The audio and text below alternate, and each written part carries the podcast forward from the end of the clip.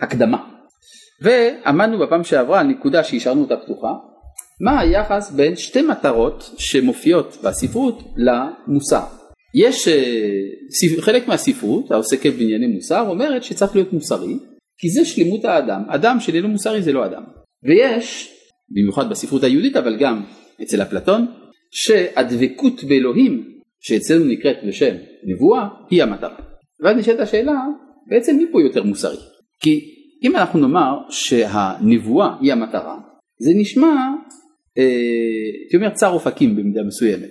זה אומר ככה תשמע אתה לא אכפת לך מבני אדם אבל אתה רוצה לזכות להיות סופרמן ובגלל זה אתה מוסרי כי אתה רוצה להגיע לכישרון של הנבואה ואז באמת יוצא שיש פה מתח בין שני כיוונים של, של הנפש. הבנת מה שאני שואל? אבל אבל אבל מצד האמת זו טעות אופטית. הנבואה איננה בונוס פרס למי שמוסרי. הנבואה היא בעצמה המוסריות העליונה. צריך לברר למה. פשוט עולם שבו אלוהים לא מדבר זה עולם לא מוסרי. נגיד את זה אחרת, זה לא פייר.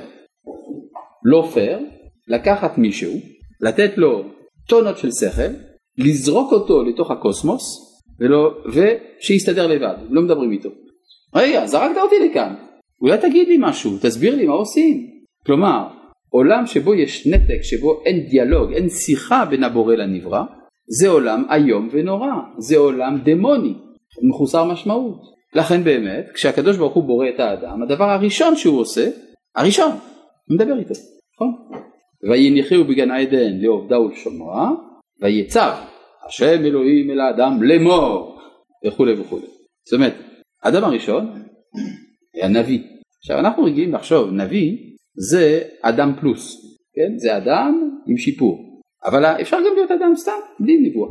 לפי התפיסה של היהדות אנחנו רואים הפוך, האדם שאיננו נביא הוא האדם המדורדר, הוא נגזרת של האדם האמיתי, האדם האמיתי מקיים דיאלוג מתמיד עם הבורא, וזה שאם כן אנחנו בעולם שבו התרבות איננה נבואית, הרי זה כבר 2400 שנה, 2400 שנה, שפסקה הנבואה אנחנו אם כן בעולם חשוך, עולם חולה, עולם לא נורמלי. או כמו שהרב קוק אומר, היעדר הנבואה או חסרון הנבואה איננו חסרון מעלה, אלא מחלה. מחלה מכאבת במיוחד עבור העם היהודי, שאצלו הנבואיות היא חלק מן הזהות העצמית שלו. יוצא לפי זה שכאשר הרמב"ם מדבר על זה שהקיום של מסכת אבות זה מטרתו הנבואה, זאת מטרה מוסרית, לא רק מעלה של, אה, של סופרמניות וכדומה. יש פה משהו עצמותי. ברור? עכשיו אה, זה דווקא הייתי אומר מאוד יהודי כן? ההבנה הזאת. יש אה, הייתי, הייתי רוצה להוסיף עוד משהו. אם אני מדבר על המוסר בתור מה שמקנה לא נבואה אלא שלמות אנושית. כן? תהיה מוסרי כי על ידי זה אתה אדם שלם. או כמו שאמרנו בנורבגית בין אמנץ'. כן? האמירה הזאת אה, היא בעצם מזהה את המוסר עם תועלת. יש תועלת. זה טוב להיות מוסרי, ככה לפחות העולם יהיה נעים. תועלת, תועלת טוב, בסדר, כשרה, אבל בסופו של דבר תועלתית. התועלתיות בנפש מה שקוראים אגואיזם. יוצא לפי זה באופן פרדוקסלי שהמוסר בנוי על תכונה שהיא בעייתית מבחינה מוסרית וזה אהבת עצמו. יש למשל אה, שאלה גדולה, יש אנשים שאומרים תשמע מה שחשוב בחיים זה אני, כל השאר לא אכפת לי. זה נשמע גס נכון? כן, כלומר אני רוצה את טובת עצמי, אחרים שישרפו. אבל יש גם אפילו בדרך הזאת דרך להגיע מזה להכרה מוסרית. למה? כי מראיינים אותו, אומרים תשמע אדוני שמענו שאתה אחד אגואיסט, כן כן אני אגואיסט, אה, אכפת לך רק מעצמך נכון? כן כן, אז למה טיפלת גם בציפורניים שלך? זאת אומרת ציפורניים זה אני, כן אתה בטוח אבל לפעמים כשקוצצים אותם מפסיקים להיות אתה, כן אבל כל זמן שזה מחובר אליי זה אני, אז אני אטפל בציפורניים. Aha. ולמה גם אה, סיידת את הקירות? אה, כי הקירות זה חלק ממני, כלומר בלי הקירות אני ארגיש רע. אה, ולכן גם אתה שילמת מיסי עירייה, נכון? כן, שילמתי מיסי עירייה כי אני מעוניין שהמדרכה והביוב, וה... שאני אוכל גם לנסוע מכל מקום, שיהיו קווי תחבורה וכדומה, אבל זה הכל בגלל שאני אוהב את עצמי. ולמה יצאת למילואים? תשמע, אם יתחילו פה להתפוצץ אנשים וזה, אני לא אוכל, לא יהיה לי ביטחון, וגם השקעות לא יהיו פה וכולי, אז לכן אני גם משרת במילואים ואפילו אני פטריוט, אבל כל זה מסיבות אגואיסטיות. מעניין. אגב שמענו גם שאתה לא אה, משתמש במטהר אוויר שפוגע בשכבת האוזון. מה התחיל להיות אכפת לך מן העולם?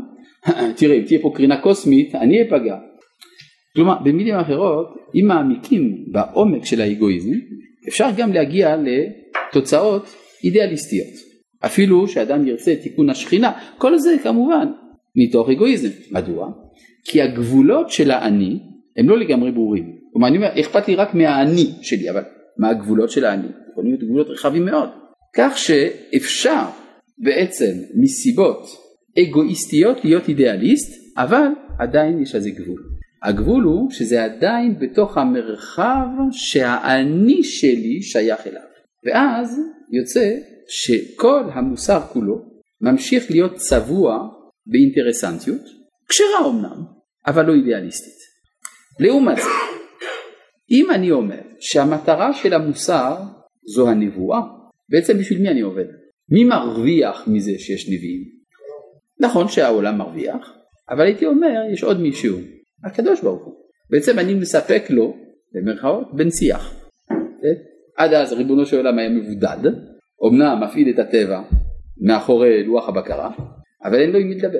סיפקתי לו נביא, עכשיו יש לו עם מי לדבר. זאת אומרת שהנבואה יש לה מטרה אלטרואיסטית מובהקת, זה ההפך של אגואיזם. זה למען הזולת, והזולת המוחלט אינו אלא האלוה, כי כל זולת אחר הוא קצת אני. עכשיו אם אני רוצה לעזור למישהו אחר, לזקנה לעבור את הכביש, אז זקנה זה קצת אני, אנחנו שייכים למין האנושי שנינו, לפעמים גם לאותו עם, לאותה משפחה לפעמים, אבל אלוהים הוא לא מהמשפחה שלי, הוא לא ביש, אני פועל למענו, זאת פעולה שהיא אידיאליסטית בתכלית, ואז יוצא לפי זה שיש גם מעלה מוסרית עליונה בנבואה, כך שאפשר לומר, מה שכאן כותב הרמב"ם, שקיום מאמרי זאת המסכת מביא לידי נבואה, זה לא פיתיון, תשמע אתה תהיה נביא, אתה תהיה פרס נובל, לא, זה משהו אחר לגמרי, אתה תפעל פעולה מוסרית אמיתית. עד כדי כך שהנביאים אנחנו רואים שהם מתלוננים על נבואתם. ירמיהו אומר אוי ואבוי למה נהייתי נביא. כן? איזה סבל זה. מה אתה אומר?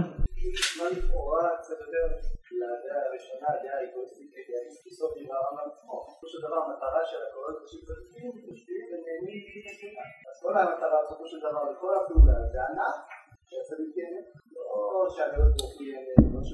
אני אחזור על שאלתך, אתה אומר ככה, בסופו של דבר, מה אתה מדבר איתי על אידיאל? הרי הרמב"ם אומר צדיקים יושבים ועטרותיהם בראשיהם נהנים מזיו השכינה, זה חיי העולם הבא. השאלה הזאת אה, היא מתעוררת למקרא דברי הרמב"ם עצמו בהלכות תשובה פרק עשירי, שמצד אחד הרמב"ם כותב שם שהאדם בעבודה האידיאלית שלו צריך לעבוד לא לשם עצמו, לא כדי לקבל מזה טובות הנאה ואפילו לא כדי לקבל חיי העולם הבא. אז משמע שמה שאפילו חיי העולם הבא זה לא, זה לא בכלל זה. מצד שני הוא אומר באותו פרק עצמו שהצדיקים הגדולים הם עובדים את השם כדי לזכות לחיי העולם הבא. שם ממש שורה אחרי שורה הוא סותר את עצמו הוא בא. ואז תשאל השאלה האם יש מטרה אידיאליסטית בזה שהצדיק יושב ונהנה מזיו השכין. מבין את השאלה? זו השאלה שאתה שואל, אני רוצה, לה, רק הרחבתי אותה קצת, עוד מעט אני אתייחס אליך, כן, אה, אני רוצה כדי לענות על זה, לספר סיפור, רוצים לשמוע סיפור? לא צריך לשלב ידיים, אה, זה סיפור, לא זה בסדר, אה, על רבי זושה, רבי זושה מהניפולי, אנחנו עוברים לתחום אחר לגמרי, תנועת החסידות, אבל זה מבאר את זה. היהודי רבי זושה מהניפולי, היה, הוא היה אחיו של רבי אלימלך מליזנסק, בעל נועם אלימלך. שניהם היו תלמידים של המגיד הגדול הרב דוב בר ממזריץ' שהיה תלמידו הגדול של רבי ישראל בעל שם טוב מייסד החסידות. אז uh, על רבי זושה יש הרבה סיפורים. רב זושה מהניפולי זושה או זוסיה. רב זושה יום אחד מקבל אישה שמבקשת רבה רבה תתפלל עליי שיהיה לי בן. אז הוא לוקח את הפיץ, את הפיתקה אומר יהי רצון ששפרינצה בסגיטל תזכה לפרי בטן, ואז פתאום הוא שומע קול מהשמיים, אומר לו, זושה, אל תתפלל, אני לא רוצה שיהיה לה בן. מה עושה רב זושה? מתפלל, ממשיך להתפלל, כמובן, כל אחד עם העבודה שלו, הקדוש ברוך הוא מונע, אבל הוא ממשיך. ואז הוא שומע, זושה, אם תמשיך להתפלל, יהיה לה בן, אבל לך לא יהיה עולם הבא. רב זושה אומר, אה, ah, סוף סוף, אם נוכל לעבוד את השם, נשמע. אהיה עכשיו ליבוביצ'יאני אמיתי, עובד את השם בלי תקווה לקבל שום דבר. פילוסופיה דתית. ממשיך. מתפלל, ואז הוא שומע קול מהשמיים שאומר לו זושה, תיזהר. אם תמשיך להתפלל, יהיה לה בן, ואת העולם הבא שלך תקבל בכל זאת. ואז מה עושה רב זושה? ממשיך להתפלל. למה? בגלל שהוא הבין שלא לקבל את העולם הבא שלו זה, זה חטא. אמנם הוא צריך לעבור איזה מבחן מוסרי של מוכנות לוותר, כי זה חלק מההתגדלות המוסרית של האדם, אבל זה ציור חלקי, כי מצד האמת, הקדוש ברוך הוא רוצה לתת לך, לא יפה לא לקבל, איפה הנימוסים? נכון, אתה אכלת, אבל נתנו לך עכשיו עוגת שוקולד שהכינו בשבילך במיוחד. נכון, אתה בדיאטה ואתה לא אוהב שוקולד, אבל הכינו לך, אז תאכל. כלומר, העולם הבא זה לא בשבילך, זה בשביל שתהיה משמעות לעולמו של הקדוש ברוך הוא. ולכן צריך שהצדיקים ירצו את חיי העולם הבא בתור מטרה אלוהית, מובן? כדי שיהיה לקדוש ברוך הוא עם מי להשתעשע בגן עדן, בסדר? במובן הזה זה מי השם. רצית לשאול משהו.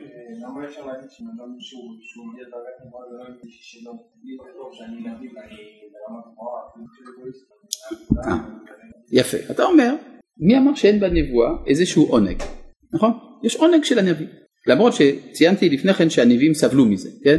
הנביאים עצמם, כלומר זה, זה חוויה מאוד קשה, רואים ירמיהו הנביא מתלונן על זה שהוא נביא, דוד, אה, דניאל גם כן מתלונן, כלומר יש, יש איזשהו קושי, ברור, אנחנו רואים שכל הנביאים סירבו להישלח לשליחותם, יש, יש איזשהו קושי, אבל בכל זאת אתה אומר, זה עונג עליון, כאן אתה נוגע בשאלה מאוד מעניינת, האם יש הבדל בין העונג לבין החובה, וזו שאלה שקשורה לתחילת ספר מסילת ישרים, בתחילת מסיעת ישרים אנחנו רואים סתירה בולטת במיוחד. כדי להבין את הסתירה אני צריך להקדים איזה הקדמה היסטורית, זה בסדר? אני מצטער, אני צריך לעשות הרבה הקדמות כי אנחנו עוסקים בשאלות יסודיות. אה, אצל הקדמונים אה, בתקופה של בית שני פחות או יותר, התקופה של התרבות ההלניסטית, היו שתי אסכולות כיצד האדם צריך להדריך את עצמו מבחינה מוסרית, ההדוניסטים והסטואיקנים. ההדוניסטים זה בא ממילה יוונית שפירושה עונג, של עדן, דומה. ההידוניסטים אמרו שהמטרה של האדם זה העונג, אבל אין עונג יותר עליון מהעונג השכלי והמוסרי, לכן צריך להיות מוסרי כי זה העונג האמיתי. יוצא לפי זה, בתפיסה הזאת, שהמטרה של המוסר היא העונג. וזה יצר אנשים מוסריים בהחלט, כן? כי אמרו להיות מושחת זה הנאה רגעית, אבל זה לא כל כך, זה לא העונג. העונג של החכמים, של הצדיקים הוא עונג גדול. ויש שיח כזה גם ביהדות, כן? אה, יש כאלה שאמרו מה פתאום, הסטואיקנים, אנשי הסטואה, אה, תלמידיהם של, אה, תלמידיו של זנון מקיטיון, אמרו, המציאו מושג חדש, קוראים לו המצפון. מצפון זה ביטוי אלילי, זה מין אל קטן שבתוך נפש האדם שנותן לו צווים. אתה צריך לעשות כך, כי זה הצו של המצפון, חובה. אתה תרוויח מזה, לא תרוויח מזה, זה בכלל לא הנושא, אתה צריך לעשות את חובתך. זו הגישה הסטואית. עכשיו, מה, אומר, מה אומרת היהדות? תחילת מסיעת ישרים, פותחים בביאור כלל חובת האדם בעולמו. טוב, הבנתי, אני עכשיו בחיבור סטואי, נכון? ויסוד החסידות ושורש העבודה התמימה שיתברר ויתלבן לאדם מה חובתו בעולמו ולמה הוא צריך לשים את מגמתו בכל אשר הוא עמל כל ימי חייו. טוב, משפט אי אפשר לטעות, נכון? רמח"ל תלמיד של הסטואיקנים. ממשיך. והנה מה שהורונו רבותינו הוא שהאדם לא נברא אלא להתענג על השם שזהו העידון היותר עליון וההצלחה האמיתית ומקום העידון הזה הוא בעולם הבא. הרי אז אמרת לי עכשיו בשביל להיות מוסרי? שמע זה כדאי, אתה יודע איזה, איזה עונג זה להיות בחיי העולם הבא? העונג של הנבואה, מה שממש הזכרת. אתם רואים שממש באותו דף, זה לא שאתה הופך דף, באותו דף רמח"ל סותר את עצמו. או שאתה סטואיקני או שאתה הידוניסטי, תחליט. או העונג או החובה. התשובה? יש הרבה תשובות. אבל התשובה האולטימטיבית היא שמצד האמת ההבחנות האלה בין חובה לעונג הן הבחנות בתחילת דרכו של האדם. כי יש בעיה בעונג שכמו שאמרנו זה אגואיסטי, אבל יש עונג כשר, העונג של האידיאל. העונג של האידיאליות פותר את הקושי שיש באהבה העצמית שיש בעונג. בסדר? זהו, אתה מבין מה שאני אומר? זה קצת יותר קשה, נכון? כי יש לפעמים מושג סינתטי. למשל אתה שואל את עצמך, זה כחול או ירוק? זה טורקיז. אבל רגע, טורקיז זה כחול או ירוק? מה אתה אומר? צבע הטורקיז, יש אנשים, זה עניין מאוד סובייקטיבי, אני ראיתי הרבה אנשים, לקחתי חפץ בצבע טורקיז ושאלתי אותם זה כחול או ירוק. חלק ענו לי זה כחול, חלק ענו לי זה ירוק. נכון? למה? כי זה סינתזה. בסדר? עכשיו, יש במהלך, ה, אה, במהלך ההתפתחות המוסרית של האדם, יש לך גם כן מהלכים של או של עונג או של חובה. אבל בסינתזה עליונה זה מתאחד. העונג הוא החובה והחובה היא העונג. אפשר להגיד זה חובתך להתענג, או זה העונג של החובה. יש אה, כל מיני אופנים. אפשר להגיד את זה ככה, אפשר ככה, בסופו של דבר אין לנו מילה שמתארת באופן מדויק את החוויה המאוחדת הזאת. מובן? אה? אה, אה, מתוך מה צריך לפעול? זה כבר עניין של מסילה. זה יכול להיות המסילה של רב זושה. כן?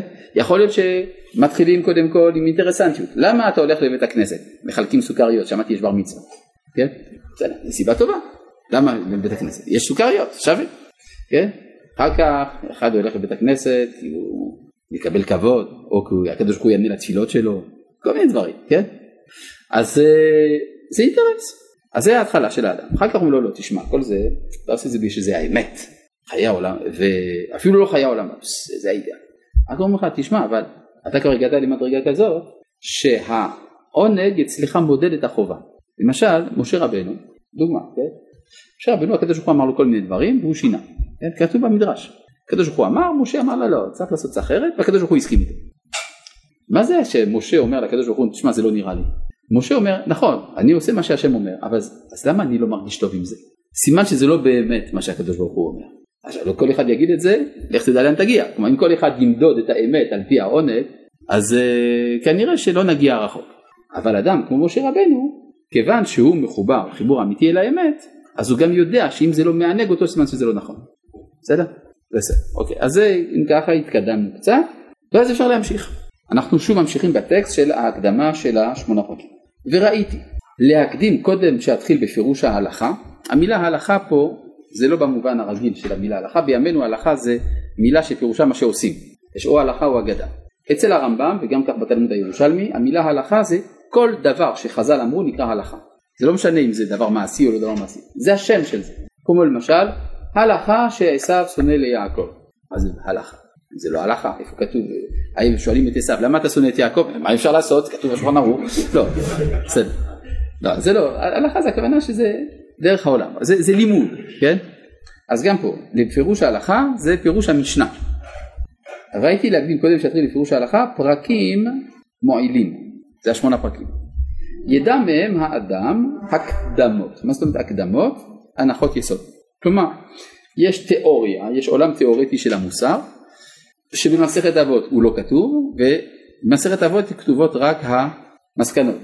אז אנחנו רוצים לפני המסקנות לדעת מהו הרקע התיאורטי וזה מה שהרמב"ם כותב כאן.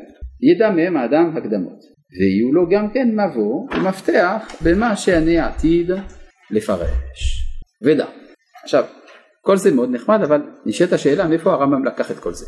כן? הוא עכשיו הולך להסביר לנו הרבה דברים יפים ואני שואל רבנו הרמב"ם מניין לך. אז הוא אומר, ודע שהדברים אשר אומר בפרקים האלו ובמה שיבוא מן הפירוש אינם דברים שבדיתים מעצמי ולא פירושים שחידשתי. כלומר אין פה שום מקוריות, כל מה שכתוב בשמונה פרקים אומר הרמב"ם אמרו לפניי. אז בכל זאת מה הוא חידש פה? הוא עשה חיבור ויש פה גאונות עצומה של הרמב"ם ולמרות הענווה שהוא מפגין כאן, אגב הוא אומר את האמת, הוא באמת אומר דבר חדש. אבל האופן שבו הדברים מוצגים, זה מסדר את הדברים למין מערכה כזאת, שבעצם היא מהווה יצירה חדשה. יצירה חדשה במבנה הנפש. אבל מה, מה המקורות?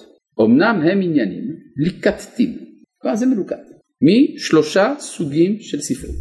אחד, מדברי חכמים במדרשות ותלמוד וזולתם מחיבוריהם. כלומר הכל פה בא מחז"ל, זה המקור הראשון. מדברי החכמים.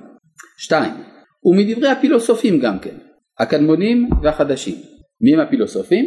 בעיקרו אריסטו, באתיקה אל ניקומקוס ואתיקה אל אוידמוס, והחדשים בעיקר הכוונה לאבו נאסר אל פארבי. יש פה בספר הזה משפטים שלמים שהם העתקה מילה במילה ללא שינוי מאבו נאסר על פרבי.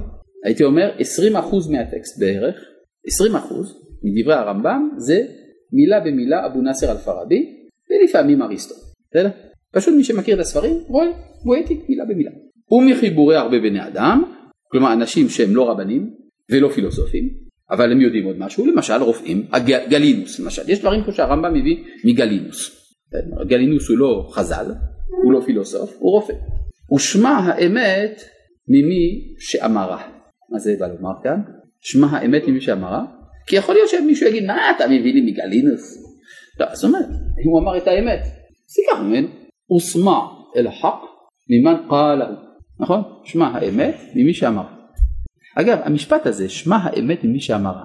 מי אמר את המשפט הזה? זה נראה כמו ציטוט, נכון? כן, זה מטבע לשון. נכון? כאילו הרמב"ם מצטט איזשהו, איזשהו פתגם, נכון? שמע האמת ממי שאמר. מאיפה הוא לקח את הפתגם הזה? מאבול עבאס, דודו של מוחמד. אבל אל תגלו לאף אחד, כי הרמב"ם לא כתב. בסדר? זאת אומרת ש... עכשיו זה לא מאוד מעניין, חשבתי שאני לומד תורה, ופתאום אומרים לי, שמע יש אבו נאסר אלפרבי, ויש אבו עבאס, ויש גלינוס, יש גם קצת חז"ל, כן, גם רבן שמעון גמליאל מוזכר פה, ו... מה זה פה, רציתי ללמוד תורה, לא?